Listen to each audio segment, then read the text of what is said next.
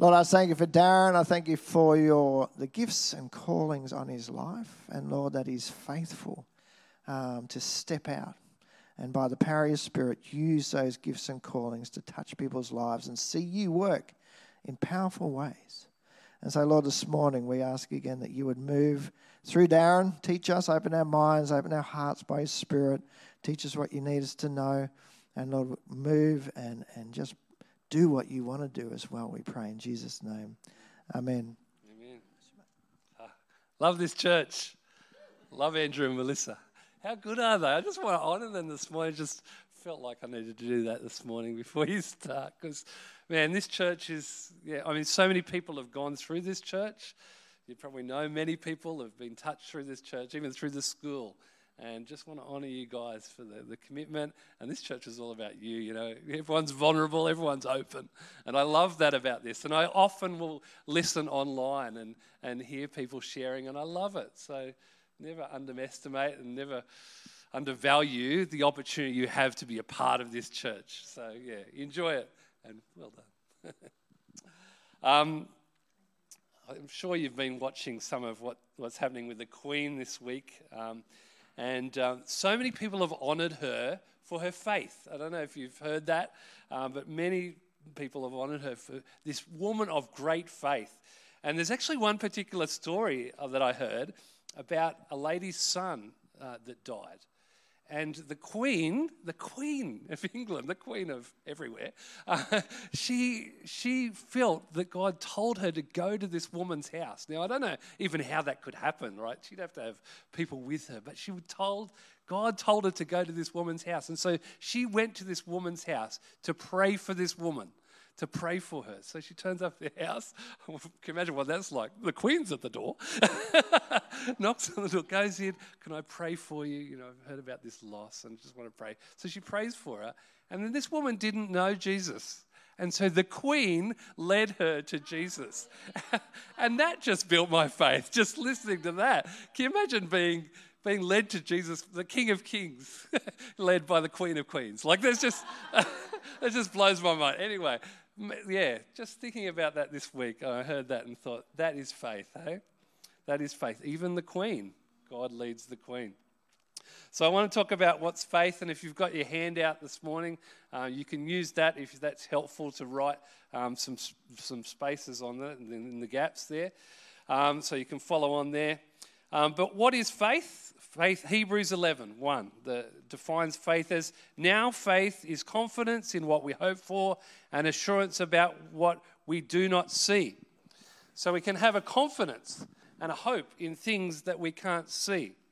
I love this definition because there's so many things that we can't see, right? When I get in the car, I can't see the engine, but I turn on the key and it works.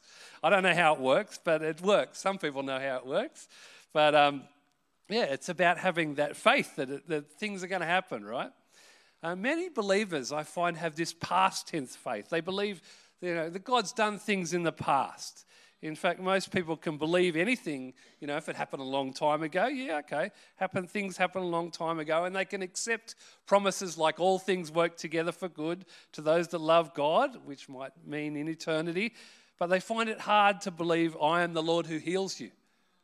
God can heal you. They have a past faith, but not a present faith, and this leaves this dangerous gap for doubt and fear and unbelief. And many people believe in the faithful God of Moses and Elijah, and they believe that Jesus worked miracles and the Holy Spirit empowered disciples. But that is empty faith unless it transfers to us today, unless they believe he will carry on the good work in their present life today. We need to have now faith. That verse is now faith. We need to have now faith. And Andrew said last week about getting filled up with the Holy Spirit every day. If you're feeling dry, get away with the Holy Spirit, get filled up. And I think that's a bit like that with faith. You need to get filled up each day. Come and get that faith. So the first thing is, how do we talk faithfully? Faithfully. You'll be writing faithfully a bit this time, but that's all right. It's about believing faith things. I believe I'm going to have a good day today. I believe in his promises, in his word, believing that this is the day that the Lord has made, Believing that, as Andrew said, we know that he knows the plans he has for us. Plans to prosper us, not to harm us, to give us a hope and a future. Who knows, we can talk unfaithfully though. You can talk unfaithfully. You can be unfaithful. You can also talk unfaithfully. Saying like, it's not going to be good. You can start to talk unfaithfully. Love the Psalm 19:14. May the words of my mouth and the meditation of my heart be pleasing to you, O Lord, my rock and my redeemer. He wants us to be, our words to be pleasing to him. So how do we live faithfully? We need to be filled with joy. That's the next part on your outline. To be filled with joy. Someone said to me the other day, we need joy because joy makes the message believable. And I really like that. You need to have joy so people believe in the message that you're telling them. See, we're walking testimonies. If people don't see something different in us, they won't want it. Joy is not having everything. You know, we hear about the people in Africa that don't have anything, but they're full of joy. So this joy, we need to live with this joy in our hearts. Nehemiah 8:10, the joy of the Lord is my strength. I love that verse, you know, filled with joy, have joy, because it's our strength. The joy of the Lord is our strength. And secondly, we need to have love. Without love, we are clanging single. I hope you're not a clanging single. I hope you're not a clanging symbol. 1 Corinthians 13, love is an action, and we need to show people love by the way we act. 1 Corinthians 13 goes on, they say this a lot at weddings. Love is patient and kind. Love is not jealous or boastful or proud or rude. It doesn't demand its own way. It's not irritable, and it keeps no record of being wronged. It does not rejoice about injustice, but rejoices whenever the truth wins out. Love never gives up. It never loses faith. It's always hopeful and endures through every circumstance. And these three things will last forever: faith, hope, and love. And the greatest of these is love. There's a reason faith, hope, and love are linked together there. Faith, hope, and love. The last one is hope. We need to live with hope. This isn't the end of the journey. We have a hope in the future. When we leave this world, we have another world to go to. And we need to share this hope. One of my favourite verses, 1 Peter 3:15. Always be prepared to give an answer to everyone who asks the reason for the hope that you have, but do it with gentleness and respect. Going back to this definition of faith in Hebrews, we need confidence and assurance. We need to be sure. So when we need to pray with confidence and with no doubt. When I pray, I don't pray, Lord God, if it's your will that this will happen. I pray in boldness, believing he knows what his will is. God can determine that it's his will. We just need to pray without any prefaces. We need to pray and believe in faith. Jesus highlighted a guy that had confidence and no doubt, a Roman soldier, after he asked Jesus to heal his boy. And some version says it's his servant, but this Passion version actually says it's his boy. So it's his son. He says, I understand your authority, for I too am a man who walks under authority and have authority over soldiers who serve under me. I can tell one to go, and he'll go, and another to come, and he'll come. I order my servants, and they'll do whatever I ask. So I know that all you need to do is to stand here and command healing over my son, and he will be instantly healed. So here is a guy who says to Jesus, he understands his authority. Do we understand Jesus' authority? Do we understand what that means? Do we understand our authority in Jesus' name? I believe faith is believing in our authority in Jesus' name. He goes on to say, all you need to do is stand here and command healing over my son, and he will be instantly healed. And Jesus didn't say, how dare you tell me what I'm supposed to be doing? He accepted it.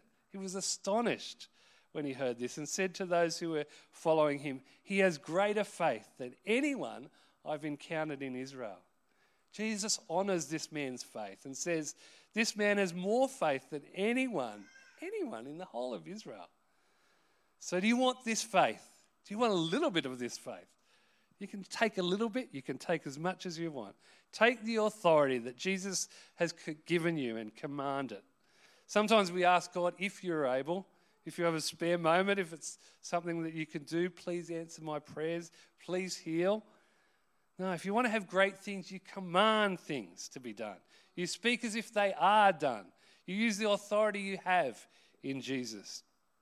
Then Jesus says to his Israelites, and he says to us churchgoers in the Message version, you are the very people who are supposed to know all about God and how he works.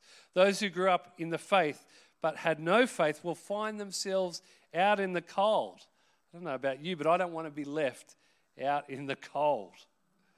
We need to speak with authority, believing that God will do what we ask. For what I ask in his name will be given to me. Matthew 7:7. So let's not ask reluctantly. Let's command authoritatively. Mean what we say. And what was the result of the Roman officer's son? Matthew 8:13. Then Jesus turned to the Roman officer and said, go home. All that you have believed for will be done for you. And his son was healed at that very moment. His son was healed. So we need to speak believing, talk faithfully, and live faithfully. When we live faithfully, we will be happy in our troubles and we will be more patient. How many of us know our troubles make us more patient? And when we are patient, we get stronger. We don't like it, but it makes us stronger. When we have to wait, it helps our endurance. We might not like it at the time, but it helps us. And as our character develops, it builds our faith. So there's power in faith. We need to persevere with our faith. If you've got a little bit, you need to persevere. When your faith is tested, keep believing. It'll make your faith stronger if you keep believing. It will develop your character and will develop your faith. If you're praying for a breakthrough in your own health, someone else's health, someone's salvation, keep believing. Keep talking belief. It will happen. We need to live faithfully, talk faithfully. Living faithfully also blesses our future generations. I'm blessed because of my generations gone before, because of my heritage. But I understand that others aren't. But the good news is that you can start with your generation. You can be this generation. You can make a decision today that it will affect your children and your grandchildren and your great-grandchildren. Just look at the Queen. You know, look at her great-grandchildren. Live a life of faith. Not only will it bless you, it will bless generations to come. And thirdly, we need to walk faithfully. As I said, as I can, I go out and walk faithfully, sharing my faith with others. I ask the Holy Spirit to give me clues. But it's one thing to get those clues, it's another thing to walk it out. And even last night I was asking the Holy Spirit to give me a clue about maybe someone that needed prayer today. And I got the name Mary. And I got toe. Now, this is really strange, right? What's toe mean? What's Mary mean? I found Mary this morning and I prayed for a toe and her back and her neck, and she's healed in the name of Jesus. We get these things, and God, the Holy Spirit, will give us these things if we ask him for them. James 2 says, for as the body without the Spirit is dead, faith without works is dead. We're all called to walk out our faith. Matthew 28:18-20, the Great Commission. Jesus says, all authority on the universe has been given to me. Now, wherever you go, make disciples of all nations, baptizing them in the name of the Father, the Son, and the Holy Spirit, and teach them to faithfully follow all that I've commanded you, and never forget that I'm with you every day, even to the completion of this age. So we need to walk out our faith wherever we go, and it's not just for evangelists. That's a command to everyone. So I'm going to show you this way of walking out our faith, and I believe the Holy Spirit's going to speak to each of you this morning. If you're open to hearing from him, you'll speak to. A couple of years ago, I came across a book called Treasure Hunt, a guide to supernatural evangelism. There it is on the screen. Through supernatural encounters. And I've used this method extensively for the last couple of years, and it's really built my faith and the amazing opportunities that I've had doing treasure hunting. The premise is that God has a treasure inside each of us, and he knows those treasures, not just chocolates. He knows those treasures inside each of us that we will meet out on the street. And so today I want to help you become a treasure hunter, to help you find those treasures. It's an exciting model of witnessing that uses words of knowledge as clues to find people who God wants to bring into his treasure chest, his kingdom. Treasure hunting is not about preaching on a street corner or arguing with people about theological differences or telling people how bad they are. Some of these things are hurtful for people. And saying people should repent before God comes and strikes them dead with judgment. You might have heard that. No, the goal is to find specific people who the Holy Spirit has highlighted on this treasure map. We do this through what's called words of knowledge. What's a word of knowledge? Well, in the Bible, 1 Corinthians 12:7-12, it talks about a word of knowledge. Paul gives the list of the word of knowledge gift as one of the gifts that the Holy Spirit gives to believers to help them spread God's kingdom on earth. And I believe Jesus has called every believer to live a naturally supernatural life, to bring the kingdom to earth so that it is what it is in heaven. So just our mandate then is to represent him on earth. We are called to do what Jesus did, to demonstrate the good news through a natural lifestyle of supernatural signs and wonders. And this book introduces us to a treasure map, which is on the back of your page there. So let's have a look at that. First of all, we pray and ask the Holy Spirit to give us clues. And the Holy Spirit then might drop a word of knowledge in our mind. So we write that on a piece of paper.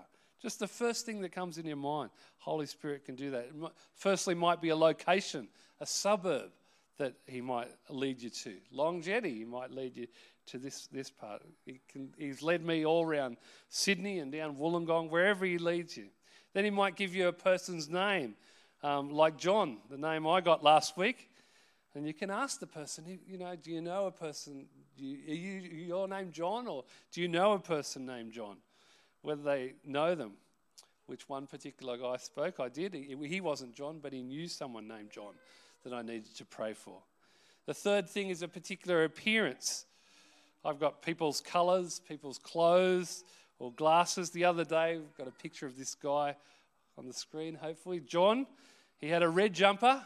He was sitting in front of a red Coles and waiting for his wife with a red face. Not really the red face, but there he was. You could see the red Coles. You could see his red jumper. That's who the Holy Spirit led me to. And so I actually got to speak with this guy, and he had problems with his knees. That was the word I got, that I'd see someone with knees. In fact, that day, everyone, I spoke with 3 people, and I prayed for 7 knees. You wonder, how does that work? Well, all these people had 2 knees, and the guy I was with had a problem with his knee.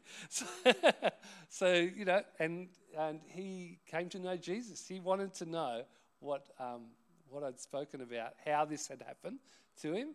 And in fact, Jesus has already led him. He was actually reading the Bible. He'd already been reading the Bible the night before. So sometimes, it's not all about, it's being a catalyst. It's being part of that journey for that person. So fourthly, something we might need prayer for. And as I said, there's often a healing ministry that can take place, so you can write that down. And then there's the unusual things, You could have thought up, once there was a guy, I think they've got another picture of this guy, apples. So God told me to go to this place, this fruit market at Glen Quarry, which is close to us, and hang around the apple aisle. Like, this might sound a bit strange and feel a bit strange, right? I was waiting for who's going to come into the apple. This is the only guy that came to the apple aisle. So I knew that this is the guy that I have to, and look how many apples he got. I knew that I had to speak to him. So I started speaking to him, and he was like, where are you? I'm from the Salvation Army. He says, I'm a Muslim. Oh, okay, that's great. I'm saying, if you're interested in knowing about Jesus, I'm happy to pray for you. Says, oh, okay, that's interesting. I've actually been along to Calvary Chapel before. He's been along to a church service. And I said, well, how about you want to come along to our home church? We have a home church just down the road. He said, yeah, I'd love that. You see, Muslims are really open to connecting socially. They're wanting to connect, and they're open to the gospel. So praise God that God just led me along to this guy to be able to speak to him about God. So then once you arrive at your location, you begin looking for that treasure. Hold your maps in your hand. You find someone who matches something that's in those maps. Approach that person, say something like, "This might seem a little strange, but we're on a treasure hunt," or, "You know, I feel like God's led me to you today." And you can even show them the treasure hunt, or you can even have it in your phone. Sometimes I have it in my phone, I show the person, because sometimes they're going, "Oh, what are you talking about?" "No, God has led me to this morning." Get into a conversation, build rapport with the person, and sometimes the more clues can happen over that time. But continue chatting, continuing to build rapport, and you can find a bit more about them. Give words of encouragement. And then ask if you can pray for them. And if they refuse, that's okay. Sometimes people are going to refuse that. But if you ask them, that's your job. That's what God's telling you to do. That's what the Holy Spirit's telling you to do. You know, sometimes this can have life and death consequences. There's another slide here. My friend felt led to go and see his guy. His name's John too. Like, incredible. You get Johns. I don't know what's going on, but sometimes I get names. And he was actually lying in his bed. He was really sick. Like, he was starting to lose colour. And my friend said he felt like he was on his deathbed, you know. And God told him to go. He prayed for this guy, and colour started coming back into his face. And so, you know, sometimes these things are life and death, you know. If God asks you to do something, the Holy Spirit wants you to do something, He'll guide you. And, you know, my friend said, he goes, I don't know why, you know, a lot of people know this guy, John. I don't know why I was the one. And sometimes I wonder about that. You know, why is God sending me to St. Leonard's to speak to someone when there's many people, the Christians over at St. Leonard's? Well, I don't know either, but, you know, I'm here to tell you, I want you, everyone, to build their faith, because I believe that God wants to guide us all in this opportunity. So yeah, I believe too that, you know, you might have been here this morning and you mightn't have ever heard about all this faith stuff. What I'm here to tell you this morning is that God sent Jesus to die for you, so that you can have a relationship with him. And if you don't know about this, I want to invite you this morning to consider this. I want to invite you to consider inviting Jesus into your life. Jesus leads me in faith, and you might feel, "Oh, that's so overwhelming, I can't do any of that." But I want to say Jesus has a plan for each of your lives, and he wants to live out that plan in your life. He wants you to live out that plan. And so I want to invite the band to come up and just be prepared right now. We're going to sing a song called Oceans. But before we do that, I want to pray. And I want to pray if there's some people here that have just felt prompted for maybe a little bit of faith this morning to believe, "Oh, I just want to try this out. I want to try to, you know, it's not going to kill me to try a little bit of faith." So I want everyone to close their eyes right now. And I want to ask if you feel the Holy Spirit, because the Holy Spirit's in here, he's been talking to people, he's been encouraging people right now. And if you feel like the Holy Spirit said, "Yeah, get right, just make a decision today to follow me. Just step out and make a decision." I want to just ask that if you'd put up your hand right now, just it's easy enough just to put up your hand right now. Just say, "Yeah, I want to try this. I want to give this a go." Because what he's talking about, this faith stuff, I want to give this a go.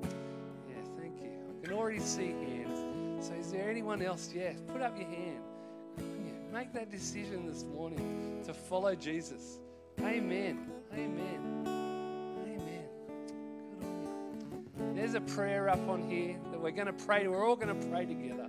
We're going to commit to Jesus once again and ask him to come and take our lives and make us brand new. Let's pray. It says, "Dear Jesus, I need you, and I believe in you, and I receive your forgiveness.